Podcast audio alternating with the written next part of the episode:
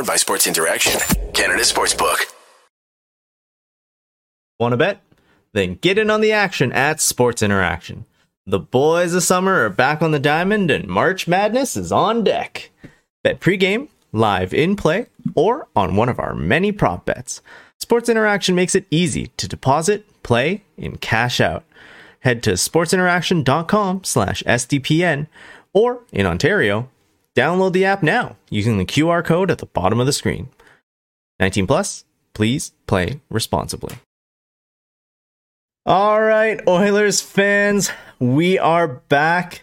How you doing, Zach? I'm doing really good. Well, besides the shootout loss, but I've said it before. Shootout losses, they they don't hit the same. Honestly, this is a really weird game. I'm sure we're gonna get into all that and stuff. But yeah, no, I, I'm doing good personally. That was about as happy as I think I could be from a loss. Like, you know, not feeling like um, there's nothing I'm particularly mad about. Maybe the start in the first period, but I'm, the way we'll, this we'll game started, right? Uh-huh.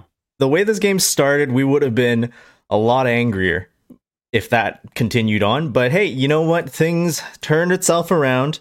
The Oilers uh, unfortunately dropped this one in the shootout, but they get one point out of this game against Detroit. So, recapping this game first off, yeah, let's just let's just start with the first period because man, the the Oilers when they first started, things were doing all right. Nurse had that one shot that just rang off the post. Yeah, first shot early. attempt of the game, right off the bar, right? You're like, okay, it's gonna be a good night. I know Jack and Louis had it in their heads. Oh, it's gonna be a reverse. So universe. I'm like, guys, shut up. It's you jinxes. just leave it. But yeah, no, that was the that was the first of two posts. Kostin also hit the post later in the period.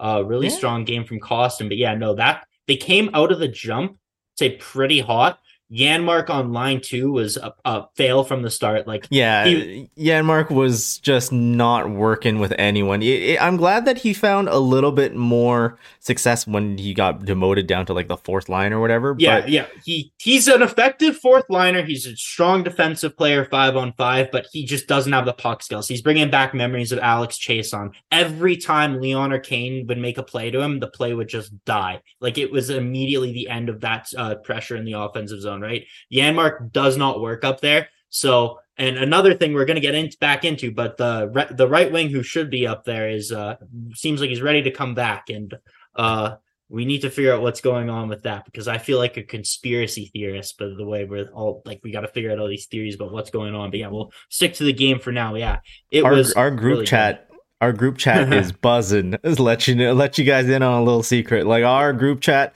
for game over Edmonton. Whew, there's yeah. some there's some things going on in there and the, uh, it's a little bit conspiracy theorist the theories were up were coming out of my ass today i, I was writing 2000 word essays on why Kailer or why just Puljujarvi wasn't put on waivers two days ago and what's going on and why he wasn't on waivers today and if he doesn't go on waivers tomorrow by noon like Yamo's been healthy since Sunday. There's shenanigans going on. They have a healthy player on long-term injured reserve, and he's just sitting there. He's flying around by all accounts, smoking people in practice. The guy's clearly ready to go. They're not taking him off LTIR, and uh, they're not waiving Jesse. So if he's not waived tomorrow, the, uh, the only thing in my head, there has to be a trade coming. I heard someone say today, "Oh, they're waiting to see if Kostin's healthy." Well, Kostin played one of his best games as an Oiler today. Yeah, well, the the weird thing about Kostin was that his first penalty, right? The the weird sort of nick, either it was a toe pick or just something along the the rim of the back of that net. He mm, fell mm, the, pen- just the penalty, yeah. The penalty, yeah. Sorry, he he just grabbed on to a guy a little bit, and it, that that was immediately called for a trip. Yeah. That was when things started to go downhill. Is a little weak of a call, but also like, what what are you doing? You know what I mean? I'm sure it was probably just a reflex when he was falling. He just reached out and grabbed something or stuck his hand out. But yeah, you can't be doing that, obviously. And one thing I did notice tonight, and I'm going to let you jump in a second. Big absence tonight. Vincent Desharnais yeah. not in the lineup. First night uh, back at 12 and 6 in a while. And boy, was his absence felt on the penalty kill, right? Detroit yeah. goes two for two on the power play. And it, like on the second goal Detroit scored, for example, uh Brett Kulak with like I don't know what he was doing. It was like he just froze to try and block the shot. He didn't go down. He kind of just stayed where he was. There was no pressure on the Detroit player, and they just zing it right far side on Campbell. Now Campbell this was shades of like October Jack Campbell. One of his weakest games as an oil. This was not a good performance. Sorry, I'll let you. Yeah, well, I mean, we'll get into Campbell's game because I think that was a big part of this game. But uh, you're right. When when things got a little bit rough, like we missed Vinny. Uh, he not only brings that physical factor, he clears the oh, yeah. front of the net.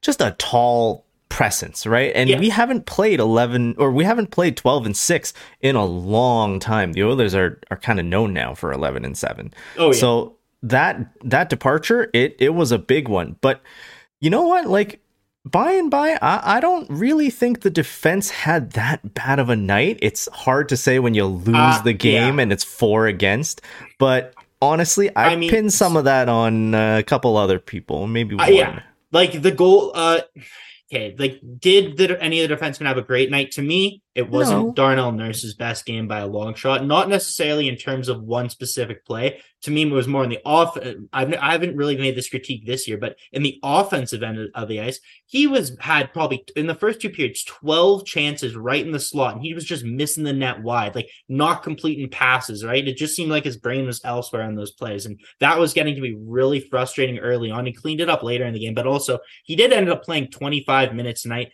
I don't like seeing Tyson Barrie at 22 minutes and Cody Ceci over 21 minutes. Like that's why the 11 and 7 works so so well is because the Oilers have Nurse, who is a top pairing defenseman, whether you like him or not. You have Bouchard and Broberg, who are really good and can handle kind of those middle pairing minutes. And then you have a bunch of guys who can be effective, but they're effective in like depth roles, right? They have a bunch mm-hmm. of effective depth defensemen. That's why that seven defensemen works so well because you can distribute the minutes, uh, all the extra minutes to someone else, and you everyone kind of plays in their role. That's why you know everyone wants to get another defenseman, push everyone down into their role. But tonight, I think part of the reason that it was felt and why Detroit it was such a high scoring game, even though Detroit didn't necessarily generate that many chances, was that Edmonton's defense was kind of playing above their head. They definitely picked it up. Like in the third period, this I don't want, but I don't want to undersell. Like this was a phenomenal Oilers performance. Like they played mm-hmm. really well. If they get average goaltending, they win this game four two. Uh, I think yeah. Detroit by the end of the game or end of regulation had two expected goals. Edmonton had over four expected goals. They, like this was on Jack Campbell.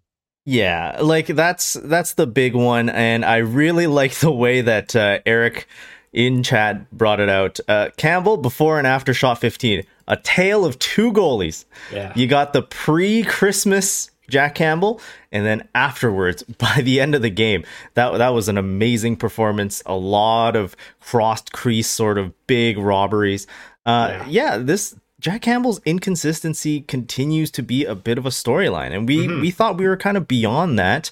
There was a period of time when I think Oilers fans would have been happy with both goalies starting. You know, you, you throw in Skinner, he's an all star. You throw mm-hmm. in Campbell, he's been playing a little bit better than an all star. Campbell was on a nine game winning streak coming into this game. So I think Campbell, through his last his play, has earned the benefit of the doubt in this game. Like you can have a stinker, I'm sure on Friday, to me, I would go back to Skinner just because it was such a bad game. But I have no problem against Colorado, I believe, on Sunday, going back to Campbell. Um, mm-hmm. he, he's earned the right to have a stinker like this. I know he's had a bunch early in the year, but that we got to move on from that, right? Like he put yeah. on a, a, stretch of really solid goaltending. Um, he's allowed to have a game like this as much as it sucks, as much as you know you would hope that he doesn't we all we all know that it, it is a possibility when you're starting Campbell, right? So right. for it to be one in every 10 games, it's fine. And the, the thing bad. about the Oilers is they have the offense to carry themselves to at least get a point. Like the fact that yeah. they got a point out of this game, like if you look, what were the final shots in the game? I think for, uh, for a while, Detroit had like 15 shots shots uh, uh, shots in the end were 46 to 23 yeah. but you're right one of the big storylines that going into the overtime 74 shot attempts by the Oilers to 28 by mm-hmm. Detroit. Like they were blocking not, a lot of shots. The Oilers on the deserve to win a meter are over 80%. Like that's why I'm yeah. not upset with this performance, right? chances are the Oilers maybe score another power play goal. They the Detroit was really good at getting sticks in lanes. They were putting a lot of effort defensively early on. They were blocking a lot of the shots. Ryan Nugent Hopkins phenomenal performance, three points, two goals early on. He's an awesome finisher with 97. One yeah. thing I will say on the power play was a little bit frustrating for me. Um the reason why Connor's been scoring so many goals, at least early on or up until this point in the season, is because he see. Uh, I heard someone brought up the stat on Twitter, and I can't remember who, but he had increased his number of shots that he'd been taking on the power play this season. Mm-hmm. It seems like in the last, you know, five games, maybe since the All Star break, there's a number of times I'm like, Connor, come on, you Just gotta shoot. shoot. Please just you have such a phenomenal shot. Like you saw in his shootout attempt right? Just like the yeah. absolute perfect puck play there's the odd time you just want connor to shoot. They were there's a couple times it looks like they were trying to pass it into the back of the net maybe with connor and hyman. Again that's like a, really nitpicky because he does have more points than literally anybody else by a mile. But there's just you feel like there's just if he did shoot certain pucks it, it would go in. But he's trying to be unselfish dish it around and, it's, yeah. it's also a, almost like a pattern or multiple waves, right? Where you've been you've been hearing like, okay, Connor is a very pass first guy, and this season he starts ripping it. He starts just taking the shots from different points, and then when you start getting a little bit of a reputation, like, hey, he might get seventy goals mm. this year. Like heck, McDavid is just on a heater. He's scoring way more than anyone else in the league maybe that's time when McDavid thinks to himself, no one's going to expect the pass now. Yeah. And if you start going back and forth between them, I mean, hockey players are are habitual, right? Mm-hmm. They're not they're not thinking at that exact moment what their next move is going to be. They just kind of go by habit. Maybe he's starting to regress back into like you mentioned his original unselfish play, just pass first. Yeah. And it it worked. I mean, the Nuge goals Some yeah. of those were beautiful passes from McDavid. And uh, speaking of Ryan Nugent Hopkins, he's now on 63 points in the season.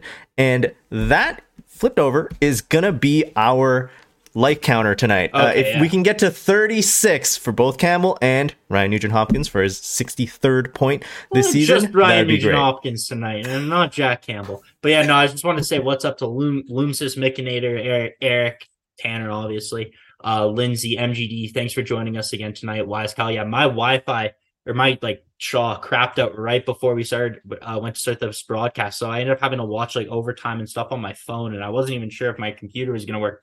Thank God I got it to start, but yeah, no, I was a little flustered coming into the show. I wasn't wasn't thinking straight, so so yeah, exactly. Game- Happy that I got here and whatnot. Game but- over. We we get it done. I mean, how many how many game over broadcasts have we had technical problems? Right? Yeah, exactly, exactly, exactly. We got 42 people watching, but we only got eight likes. Come on, guys, let's hit that 36. Let's get it going. We got a ton of stuff to talk about. We're gonna continue to talk about the game, and then. Of course, as is tradition, we are going to have some trade deadline discussion because I'm it just itching to talk about it. Itching to talk cooking. about it. My He's God, I spend all day just thinking about it fantasizing, listening to podcasts about it. And uh, when I get on here, I just got to release all that information. So yeah, it's even like like today. I find like I'm watching the game, I'm watching the game, but in the first period, for example, there's a play. Connor McDavid. It's early on, right? First or second shift of the game. The Nuge Hyman McDavid line comes out. They're flying. They're looking fantastic, cycling, getting pucks on net. Right. All of a sudden, passes back to the Cody Ceci at the blue line, just bobbles the puck like a bozo, goes back and just kills the entire zone thing. And I'm like, I understand why Connor asked for a puck moving defenseman. You know what I mean? Like, imagine yeah. that was Erik Karlsson. Imagine just for a second. There were there were a shocking amount of Twitter posts going. You know what? If this was Erik Karlsson on the Oilers, it would already be a six-two game. If it was mm-hmm. On the on the Oilers, it would be a four-two game. Like it's we're waiting.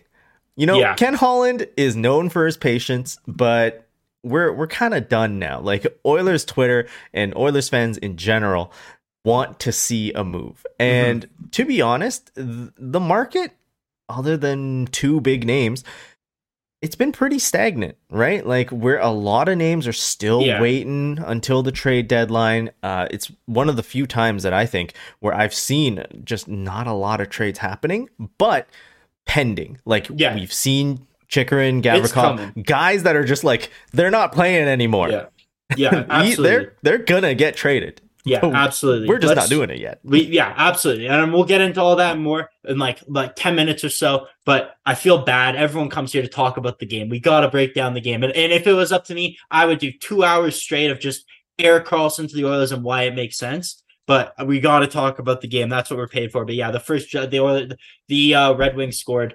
I think it was four goals on 14 shots. Right, that absolutely yeah. is unacceptable. Like I, I'm I'm being a little light on Jack Campbell because of his recent stretch of play, but tonight was unacceptable. This is a team with you know top seven, top eight team aspirations. They're cup contender. They are positioning themselves going to the trade deadline as well as possible. So every point just in, in, this final stretch of eight, now seven games is just so, so, so important because Holland is going to make a decision based on that. If the Oilers go on a stretch where they lose, you know, five out of seven or whatever, it'll change as, as much as I don't like it, it will change uh, what he does at the deadline, right? So they need to win every single game. They got two tough games coming up back to back here. So they really need to get a turnaround. Since they've come back from the break, its play's been pretty sloppy. There's been a lot of missed passes. Ha- they haven't been as cohesive as a, of a unit. Uh, Desharnais was sick tonight, so we're hoping that he can get back in. I thought Bouchard tonight was excellent. Uh, but this here, there was actually a play that I wanted to point out. So on Detroit's second goal, right? That's the one where Seider threw it from the corner. It kind of banked in off Campbell. Like we we can all agree that was a horrible goal to give up. Correct? Yeah. Like here's the thing. It, it's a good topic of discussion because like you mentioned, Campbell he let in 4 tonight. We talked a little bit before the show actually started. Mm-hmm. I don't know how many I would actually pin on him. Uh, I, I know what your answer. No, no, no. I know what your answer is because we, we were talking before the show started. Yeah. But I'm gonna I'm gonna say let's do a little exercise. Mm-hmm. We'll go goal by goal for the Red Wings, and yes yeah. or no. Give me a thumbs up, thumbs down. All right. Larkin power play goal first. Goal. Larkin. Uh, yeah, Larkin power play goal. You know what?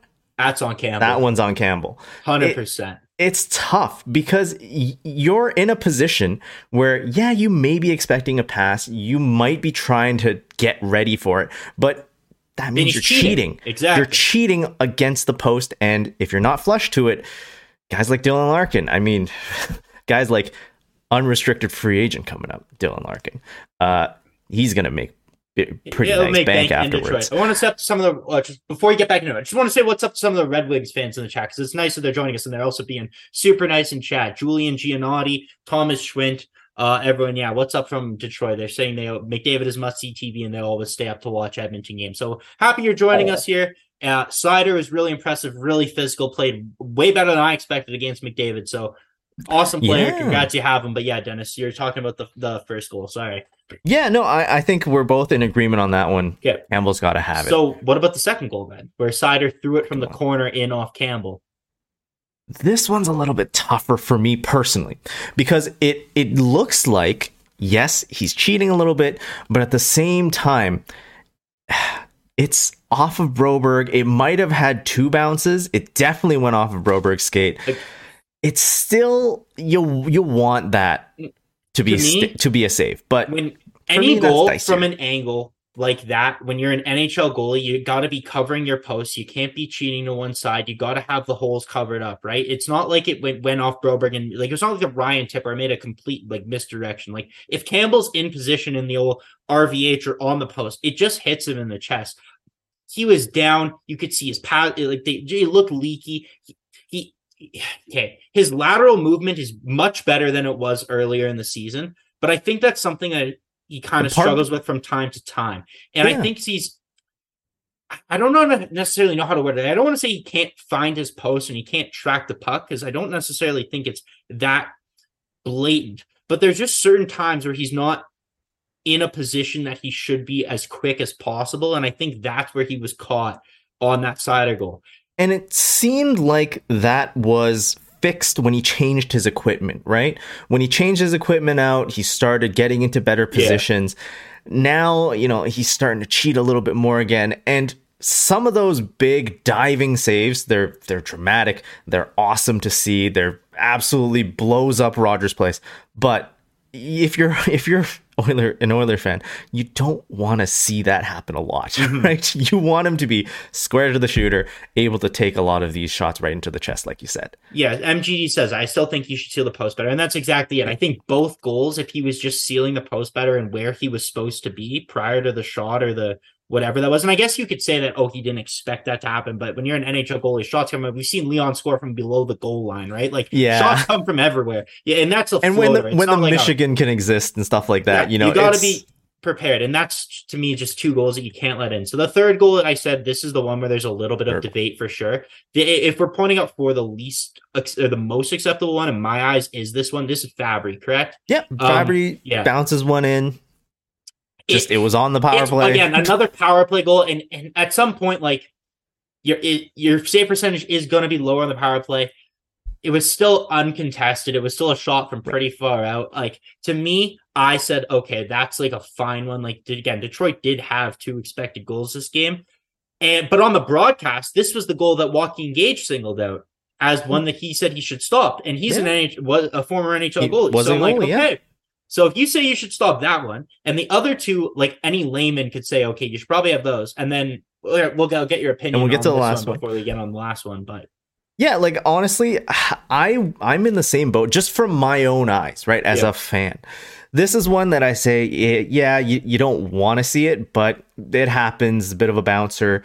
And again, it was on the power play for Detroit, right? Yeah. So this is the one that is the most excusable in my Mhm. mind. But Yeah, you're right. agreed. It, I'm not I'm not an NHL goalie. I'm not seeing any of these pucks through through the mask or anything like that. So I trust uh, I trust Joaquin Gage. Like I mean, and it's, then it's a tough call. So let's look at the fourth one then. Olli Maatta from 40 feet out on the on the ice, right? Like that can't go in as well, right through the five hole. Like yes, he had time to track it, he had time to get set, more than enough time. Uh and, and nothing came from that, right? So to me that's a that's also an unacceptable goal. So so that's why this the loss of this point. Like the the the, the, fact is they came back and made a game of it. Right. And, and on the flip side of this, Ville Husso played phenomenal. He played phenomenal. And one more thing on the Maatta. Yeah, it was unacceptable also because of the timing, right? Yes. This was right after Nuge had tapped home that beautiful behind the net pass from McDavid. Amazing stuff. 100%. But the momentum, right? It's an absolute momentum killer when you give up that Maatta goal just right off the face-off dot. And most people would say, like, he's shooting it from distance. Yes, it's a bit of a rocket, but it's not screened or anything. You should have that. Mm-hmm. One hundred percent. I I I I kind of in the same boat as you with when it comes to that goal. I think I think there was a, this is a game where you can place the blame on the goal. You don't like doing it often. I try to stay away from it. I think we've done more than our fair share of it this season, but yeah, this is a game you can kind of pinpoint and say, okay, if you get average goaltending, you come out with the point. Like the Oilers played by all accounts, an excellent game. There were a number of chances they didn't finish, like Evander Kane in the slot, Warren Foegele had a number, Ryan McLeod, kind of the same complaint as I have had with Connor earlier. Like, please, for the love of God, just shoot the puck. Like, I get it. You can make, you guys can, you're so talented. You can make phenomenal plays. It's Holloway, McLeod, Fogle line, but like at some point, just tap, just wired shoot it on net. Husso was stopping everything, right? Uh, Yeah. so, so and yeah, let's let's talk about that now right so this was a night and it, it's a very typical oilers type of game right where your big guns are going to do a lot of the work they Mhm. did three goals out of the four tonight Yep. Derek and you Ryan. have Derek Ryan. Exactly. Derek Ryan just comes up clutch. He's had an excellent season. Great depth scoring, one in addition. Uh, when I I did not think he would be able to be this good, this productive, um, this late into his career. Uh, obviously very happy to be proven wrong. Ryan's been an excellent addition. He can actually drive play. The Oilers bottom six for the first time since like 16, 17 is actually a plus in goal differential while McDavid and Draisaitl aren't on the ice. So the the youth uh, immersion in the bottom six plus guys like Ryan, Klim Kostin. I Uh, mean they've that that was the line right Kostin ryan Puljujarvi and they were good hmm Yeah. sometimes It- again, it's not all high like- draft pedigree you don't have to have Exactly, high like- draft pedigree no, this like again, this game, it's a really weird game. Hyman himself generated over one expected goal. Nuge had just under one, but he scored two goals. Like the Oilers controlled but for like besides like the 15 minutes or 10 minutes in the first they controlled the entire pace of play in this game. The red wings were hanging by the seat of their pants especially in the last 10 15 minutes of the Oh, third. yeah. like please just don't score. And Husso did everything he could. The others just missed. The red wings got really lucky. That's why again not too upset. Um OT I mean, is kind of a crapshoot, but yeah, it's no. always a crapshoot. And mm-hmm. um, Mickinator, great point. What happened to the success in the McDry years of OT? Right, like it's it weird. used to be three on three. McDavid and Draisaitl out there, yeah, cap it off. It's an immediate win. Well, when, when Erik Karlsson comes here, just wait until he's on in on an OT with McDavid and Draisaitl. There was it was kind it was a little weird because I like McDavid and Draisaitl. And again, I was watching this on my phone, so I might be wrong, but they looked gassed later on in OT, right? Like just yeah. gassed. Well, there it was a it. it was a strange overtime, right? Mm-hmm. There were a, a lot more icings than mm-hmm. usually happens in overtime. Overtime usually is a very possession driven affair. You know, there's so much open ice that if you don't see what you like, you just skate back and hold on to the puck. But yeah. there were two or three icings mm-hmm. in a really short span of time during that overtime, which definitely gassed guys. And it showed when there were quite a few two on ones. Oh, yeah. Uh, obviously, Bouchard. Kane Bouchard got two cracks at it just mm-hmm. couldn't get it done, right? Like it goes back to what you're trying to say. They were passing it into the net yeah. instead of just going for it. Take a shot, see if you can get a rebound afterwards, or if it's going off to the boards, you can recollect, maintain possession. Uh, yeah, absolutely. Uh, Julian in the chat asked an interesting question, and we'll get to that in a bit. So I just want to point out that I'm saving that for a little later. Um, one thing I wanted to say, and I meant to point this out when we were talking about the goals, but for me, so the first two goals, I believe the pairing on the ice is Broberg Bouchard. I thought Bouchard was excellent tonight. The play he made on, I, I believe it was the Oilers' uh, third goal uh, in the neutral zone was phenomenal. His play in the mm-hmm. offensive zone, walking the blue line, the confidence and the poise that he showed with the puck was something that no other Oilers defenseman could come even close to. He was, I thought he was the Oilers' best defenseman tonight.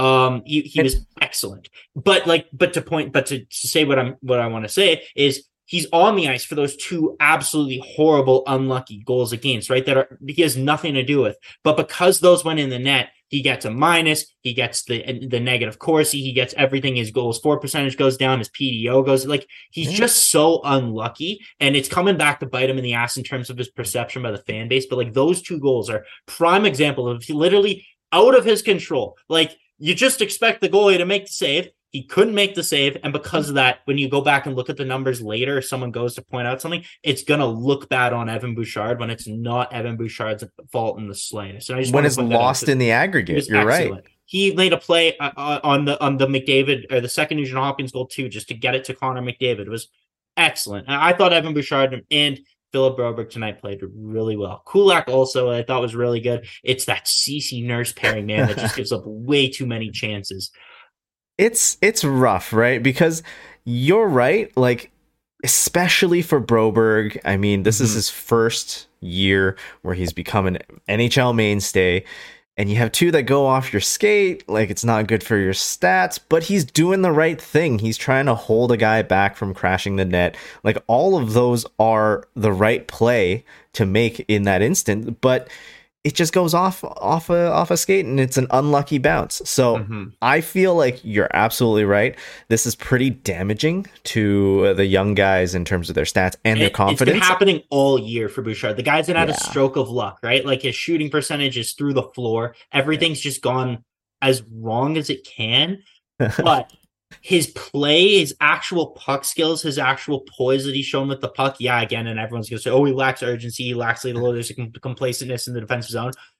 What, what is urgency? Yeah, I don't even under. I you're right. What is right? urgency? You can you can contemplate this as okay. If you say he lacks urgency, the mm-hmm. flip opposite. If you're if you're turning from a negative light to a positive light, he's calm and collected. Those are two sides of the same coin right? Lacking urgency, if you're if you're gassed up, if you are absolutely juiced and you're out there doing random movements that you don't need, like that doesn't help anyone either.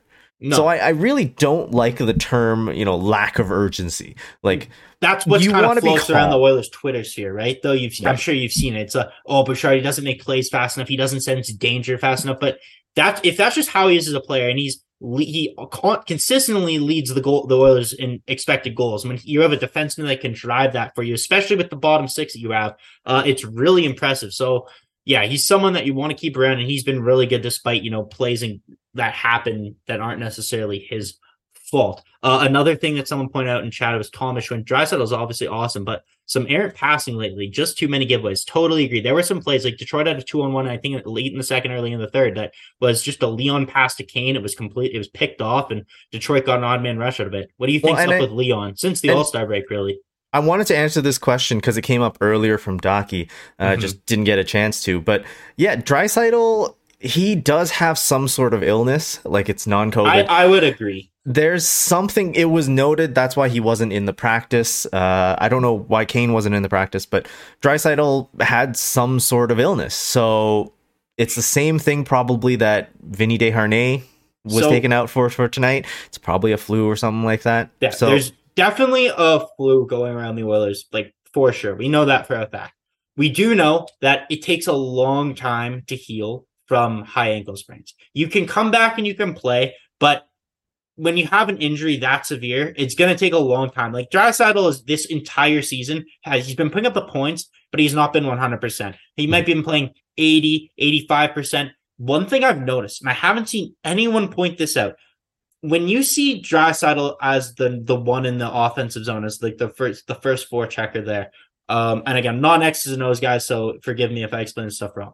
But but he's the guy who's responsible for applying pressure, and he's the first forward down low. You see, he doesn't pressure the defender or the guy on the wall. What he does is he kind of stands still, he puts his stick up in the air, and he waits for them to make a pass and he bats it down out of the air. Every time without fail. Watch Draisaitl. He's the only player I've ever seen that does this. He does not apply pressure. He gets close, tries to force a pass and knock it down, get a steal. There's no like trying to lift the stick, applying pressure, physical, like none of that. And, and, and you worry, is this something me, is that new. something there? Oh yeah, sorry. Go ahead. I, well, I was just gonna say it. It seems like it, it, it reminds me a lot of how he played during the Calgary series because I think that's the first time I want to say that I noticed it. Right when he couldn't move and he was just trying to use his stick and try and be productive in any way possible without moving. So to me, I believe it's he's just he's still feeling the again. Not I don't want to say he's like hurt, but he's like banged up from that injury, and the healing will take a long time, especially with a short off season and whatnot. But I'll let you jump in.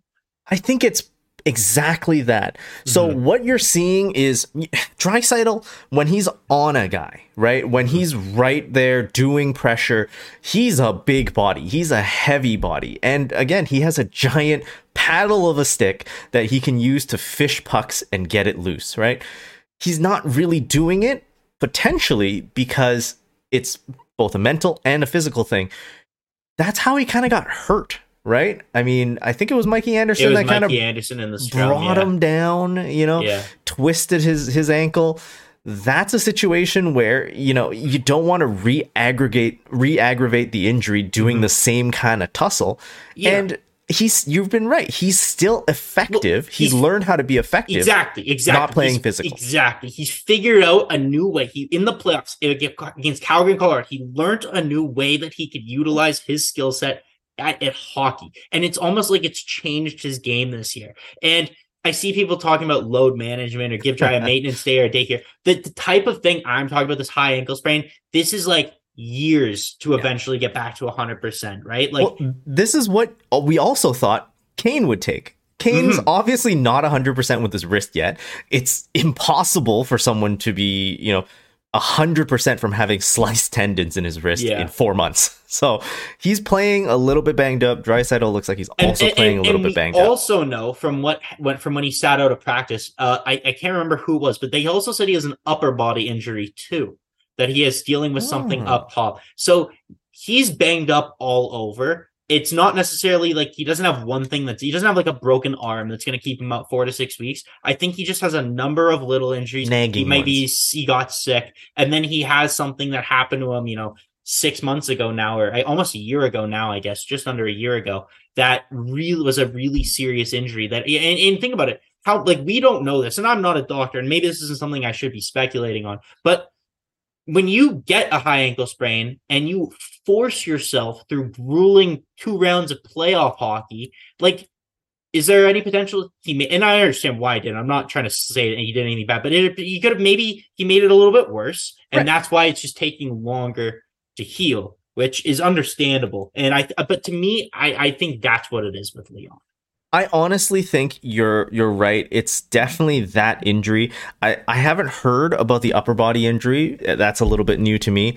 Yeah. But Draisaitl, he's always looked like a lazy skater. He's always been a guy that likes to see the play, react to the play. He's never been like an energy guy that that goes in and crashes and bangs the body.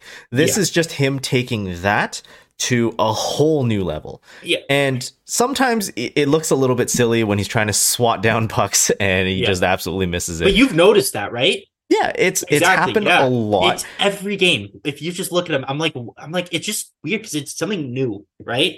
Yeah. And yeah, it's it's something I've noticed. Uh um oh, where was I gonna go with that? One thing I did want to say, uh oh oh what I was gonna say about Leon is to me, I'm not worried about Leon though. The thing is, and and I expect Leon with Leon when the playoffs come around and we're in the last 10 games of the regular season and that new addition comes in at the trade deadline, his game is going to pick up. He like it's one thing to put up this performance against a Detroit or a Philly, but when he when I know he he's a big game player. He always yeah. shows up when it matters, and I'm not worried. Like I it, it's going to be a tale of two Leons. Mark my words. When the puck drops for the series for round one in April, whoever they're playing, Seattle, LA, I don't know, Colorado, whatever, it, Leon will look like a completely different player. That's what I fully expect, and I, I believe that will happen. Yeah, I, I, if this podcast episode was uh was titled any differently than it would this this episode would be titled "The Tale of Two Oilers." Mm-hmm. Uh, so honestly, hundred percent, the Oilers as a team will get up for big games. We've seen that happen with Tampa. I'm thinking it's going to happen with Boston. That's one of the biggest tests that are coming up. But you're right. Like mm-hmm. when the playoffs come, and at this point in time, there, there's no doubting it will come. Mm-hmm. Like the Oilers are going to be in the playoffs. Yeah, when it's playoffs times, they will get into it. And you're going to start seeing a whole nother level from guys like Draisaitl, guys like Hyman, guys like Nuge, and by God, guys like McDavid. Mm-hmm. If he he's at 99 points right now, right? He's shame he didn't get 100. Shame. It's a shame he didn't get 100, but he's at 99 points. I don't know what this next level is going to be like for this guy. Yeah, yeah, absolutely. He's he's cruising. He I guarantee I'm gonna guarantee you right now as well that it, he will hit 150 points.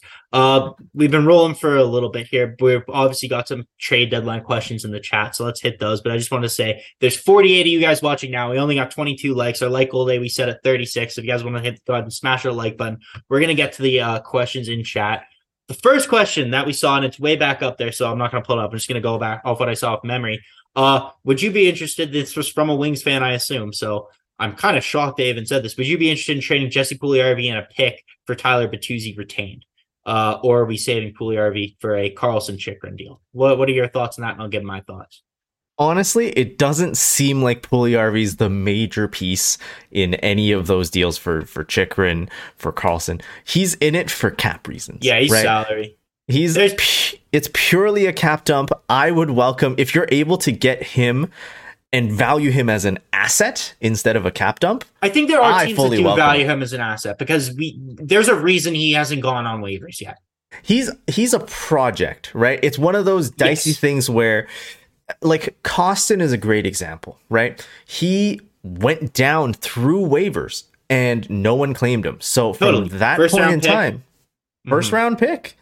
I mean, not as high as Puljujarvi. No, but sure. he was. Uh, I think he was also an MVP at the World Juniors, just like Puljujarvi. Like they, there's there are similarities. They're different type of players, but I understand what you're saying with that. Yeah. Uh, what I would say in regards to Tyler Bertuzzi, Elliotte Friedman speculated that Tyler Bertuzzi is a Canadian citizen on an American on a work visa in the United States, right? He can come back and forth between the United States and Canada because of that American work visa, but he is a Canadian national. So if he were to play for a Canadian team, he would then lose that American work visa. Now the yeah. US government still requires foreigners who come into the country to be vaccinated. So even though it seems like nobody cares, is Tyler Bertuzzi allowed to play for a Canadian team and freely travel between the United States and Canada without quarantine? No one knows the answer to that. Just for that even thing alone, I don't think he's worth the um all all the fuss in that regard, right? Well, the the hope is if you're if you're OEG and you're mm-hmm. going to make these moves,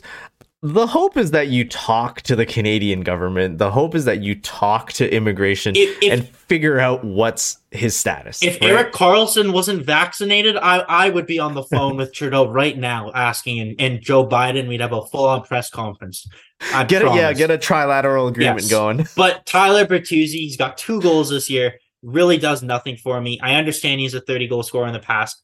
He's not worth the hype. There's many people I would target before him.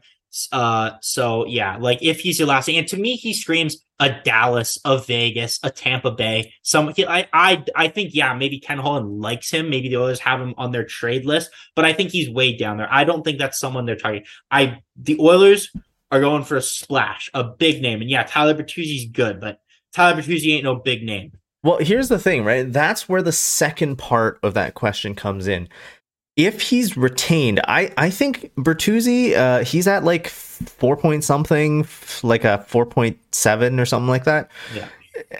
Like you're gonna have to make it enticing for the Oilers. We're not gonna spend extra cap room in order to fit Bertuzzi in. If you retain, you take away Puljujarvi's three. He ends up getting a little bit cheaper. That might help in making a big name move uh, later on during to, the trade deadline. To me, there's something suspicious going on. And we talked about it a little bit. There are shenanigans. You cannot just have a healthy player on long term injury reserve. Kailer Yamamoto was eligible to come off of long term injury reserve for the Sunday game against Montreal. A week before that game, all accounts, that was the target. That's when he was coming off. He was skating. He's been skating for like three weeks. He was ready to go. And I know you can say it's a concussion, it's hard to track, blah, blah, blah, whatever. He was ready to go on Sunday. He wants to go. He's a hockey player. He's in the NHL. He wants to play. We end Do up we know for sure it was a concussion? Like no, it's speculation, but it's I think it's all I don't think it's been flat out said by the Oilers, but I'm pretty sure that's the consensus agreement. It, it is a concussion. Anyways, it's a head injury, upper body. I don't know. Doesn't mm-hmm. matter. Ready to go then they push it out till Wednesday because like there's something's weird. They don't want to put Puljujarvi on waivers, even though all we're hearing is Jesse Puljujarvi is going on waivers, right? Wednesday comes along, all the tweets in practice are, oh wow, he looks fantastic. He's hitting guys way harder than you should in practice. Yeah. Flying around, buzzing around, buzzsaw. But then comes out after, oh no, he's still hurt. He's not playing tonight. So Jesse didn't go on waivers yesterday. Uh there I didn't think they were they were would have put him on today.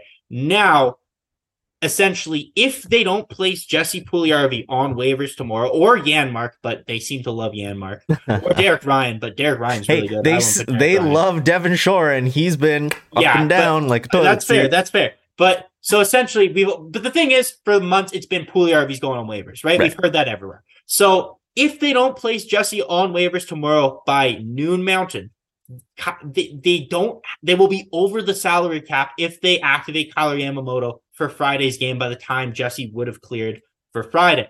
Yeah. So by that, that either means someone else has to go on LTIR, which who would go on LTIR? Everyone's healthy everyone's healthy. I mean, like you can't say Kostin's injured, and even if Kostin was on LTIR, doctor, it's not enough. A doctor needs to sign off. You can't just say, uh, uh Devin Shore, you got a knee injury now. That's well, not yeah, how Devin, it Devin Shore is already Every like time, exactly in the AHL. So. Every, that was just the first name came mind. Ryan Johnson doesn't matter. A doctor has to sign off on someone going on LTIR, and that's a medical thing. And you can't mess around. No. You don't want to mess around with that. It could affect their medical license. So, yeah, the, the, Puljujarvi needs to go on waivers. Someone needs to go on LTIR. If Puljujarvi is not on waivers, to me, they have to make a trade. Like that. That's the only that's, option, right? That's, like that's the reason. And we heard today from Jason Gregor that the Oilers gave an offer to San Jose for Erik Carlson. Karlsson. Now, the offer could have been a second round pick, and and a, you know, like an offer could be anything. But the fact that I saw in chat someone mentioned about Evander Kane and Erik Karlsson's beef. Well, apparently Ken Holland already had asked Evander Kane, and Evander Kane is happy and more than happy to welcome Erik Karlsson to the team. And he told Ken Holland that. Apparently, um, who did I saw? I saw Sharks fans uh, online talking about how that was just a made up thing in the media, and Erik Karlsson and Evander Kane are actually fine. It was a whole thing. We don't know what's true. We don't know what's false. And, and again, it's all speculative. I'm going to go with what Kane said. And clearly, Karlsson is into it too because They know that he's willing to come here. Something happened at the All Star game. There's a reason he they McDavid and Draisaitl only played with Erik Karlsson. Yeah, and the other thing is again, Karlsson has a no trade clause. So no this is or no move clause. Yeah. So all of this is it's meaningless, time, right? If if that's a no, I'm not going to Edmonton for whatever reason, ex- personnel, yes. climate, whatever. Guaranteed, he's already said that he would be willing to waive if the Sharks got a right deal. It's not like he requested a trade, but again, why yeah. would Edmonton put all this time and ask their players and submit offers if they didn't know that Karlsson was already willing to waive his no no move clause, right? And Mike Grier wouldn't like the first thing you do would be, hey, uh, they want you. And mm-hmm. to be honest, we're rebuilding and we we don't really want you. That's the thing. They're already retaining on Burns. They plan on being bad for at least the next four years. I think they're retaining on Burns for three more years. Yeah, they, they are. want to lose if you're, especially if you're trading your best player by a mile, Timo Meier at the deadline, who's 26. Like you're going to trade Meier and you're going to hang on to this defenseman who could single handedly still will you up the standings. Like if you're planning on be bad, you got to go all out and try and get the best draft picks you can, right? And the fact that four months ago this contract was unmovable and now we're willing to trade you know as actual tangible assets for it used to be San a negative Jose should bite the bullet. They'll save money, even though they are they'll save money on what they're paying Karlsson. They'll they'll pay him to play against them, but at the same they time, be bad. you're not going to be yeah, you're not going to be paying a guy who's actively going against what your organization wants. Exactly. It'll he's 20 million times better than anything Tyson Barrie is. Like, this is a top 10 defenseman of all time. He's won the Norris twice. He's going to win the Norris again this year. He is unbelievable with the puck. He has more five on five points than Connor McDavid.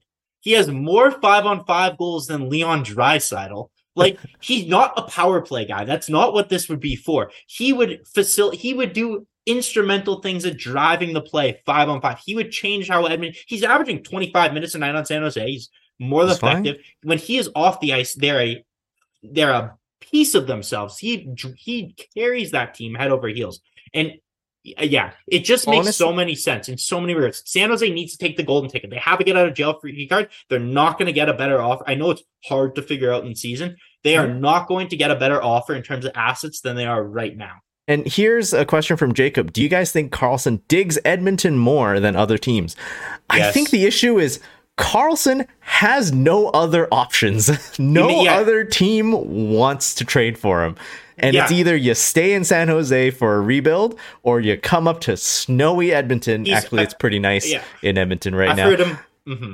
And you, you try and challenge for a, a Stanley Cup with yeah. Connor, Leon, Nuge, and Hyman. And yeah, I've, I've heard him on multiple podcasts. Wants to win, wants to win, wants to win.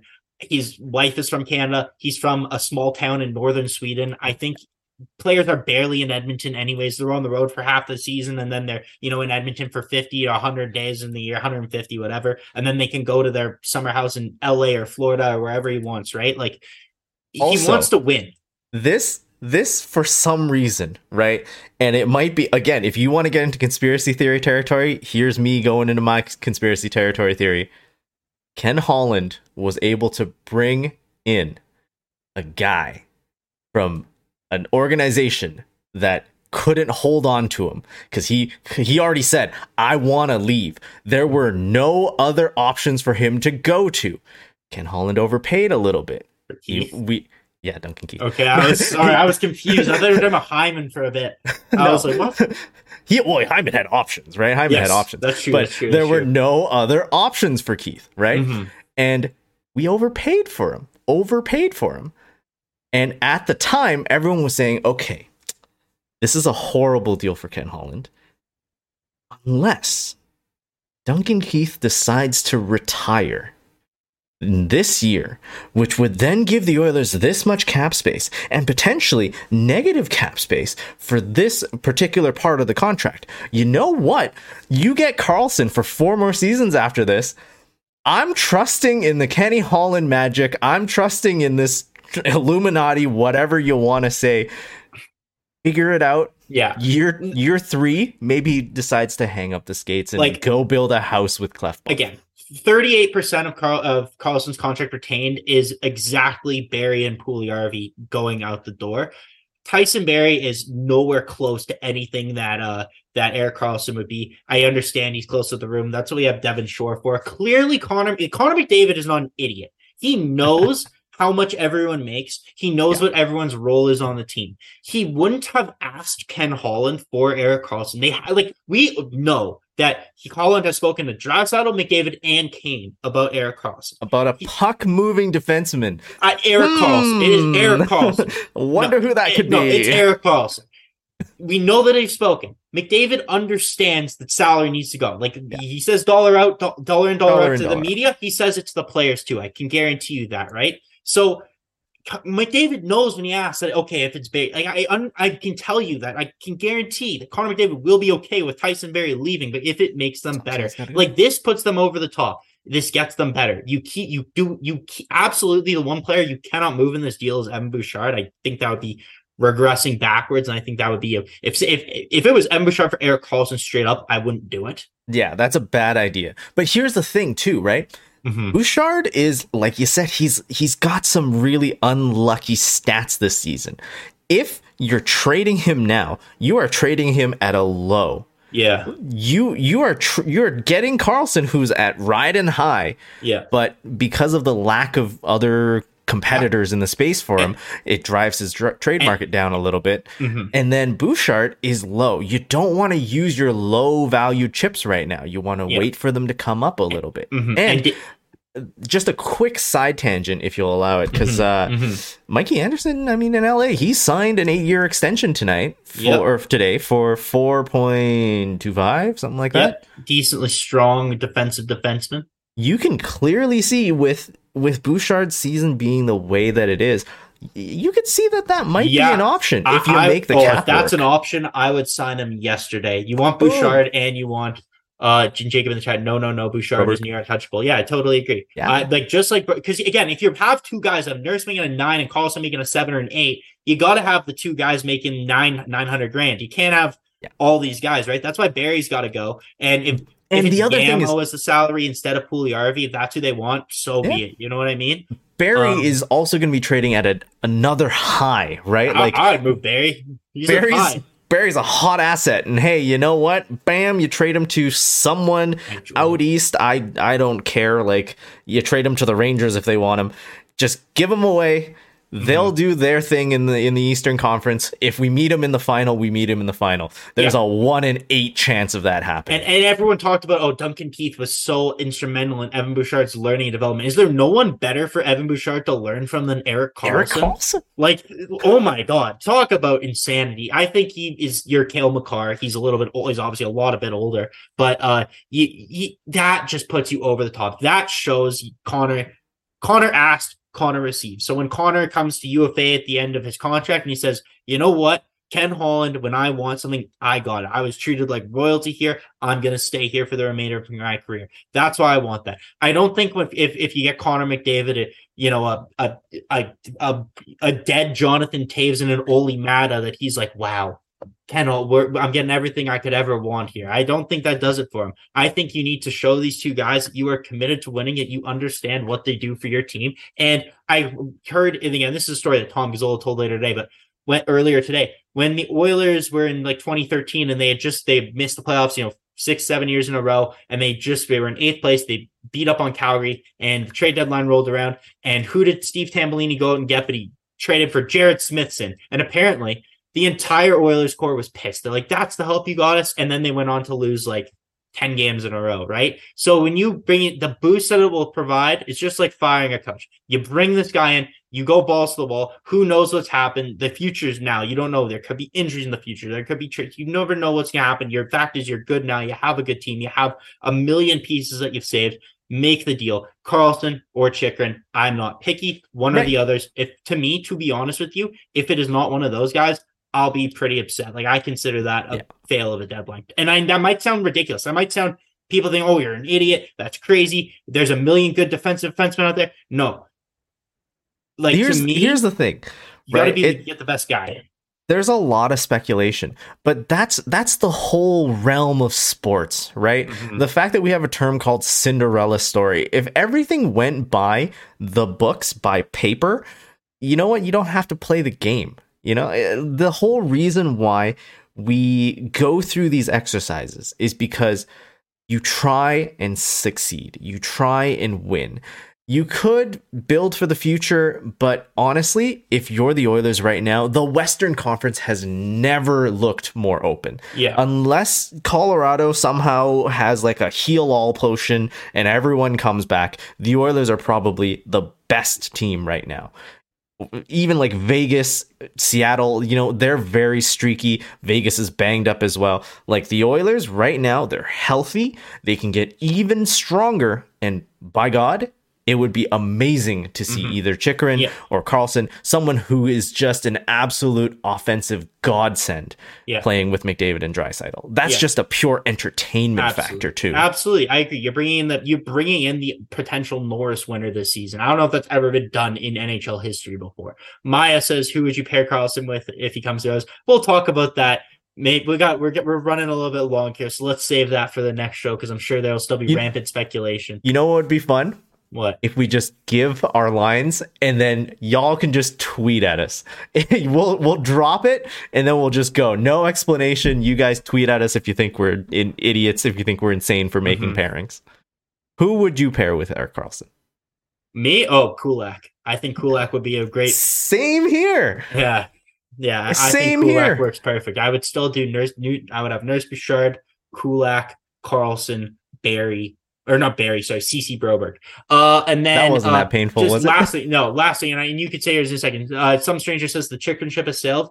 He hasn't been traded yet. LA clearly is not like they have an offer in for him, but uh, it's it's no greater than anyone else's. There's he's not close to being traded anywhere right now. He still is anyone's thing. I was listening to Bob Stauffer on the on the six thirty CHED pregame show before the puck drop tonight, and he, like some you can make the argument, and I can see this argument that Jakob Chychrun is a better stylistic fit for the Edmonton Oilers than Erik Karlsson, and I'll absolutely listen to that. But the, by no means has the chips the ship sailed. So. If it isn't faxed into the NHL's head office, yeah, it's not done. The not ship done is deal. not sailed. Mm-hmm. All right, like you mentioned, we are going to wrap the show there. Next game is Friday. It's a 7 Mountain Time puck drop. The Rangers are going to be visiting, and uh, you and I are going to have a little bit of a special guest. Oh, yes, we, yeah, yeah, I forgot we will. I forgot. I got to message the guy. He's been tweeting that. He's been tweeting me. He's been DMing me. Uh, yeah. It's Adrian Adrian, Adrian Fernando, yes. and famously uh, today he decided to take a nap instead of watching the game uh, yeah. until the t- until the score was tied. So he'll be on next show with us. Until then, that's it for us. And if Erik if Erik Karlsson's an Oiler by next stream, I think you and I will both be absolutely, happier. absolutely. I'll be ecstatic. Zach, where can they find you? You can find me at zwheel97 on Twitter. Uh, Dennis, yourself? Dennis uh, Dennis Li YEG on Twitter. That's it for us tonight. Yeah. Thank you so much for watching. Thank you for all the Red Wings fans in here showing some mm-hmm. love. And I know it was Eastern time, so it's a it's a little bit of a late night for you guys. Thanks for staying up with us. MGD Mikinator, Jacob Dacky, some stranger, uh, Julian who left earlier. Have a great rest of your night, guys. Bye bye.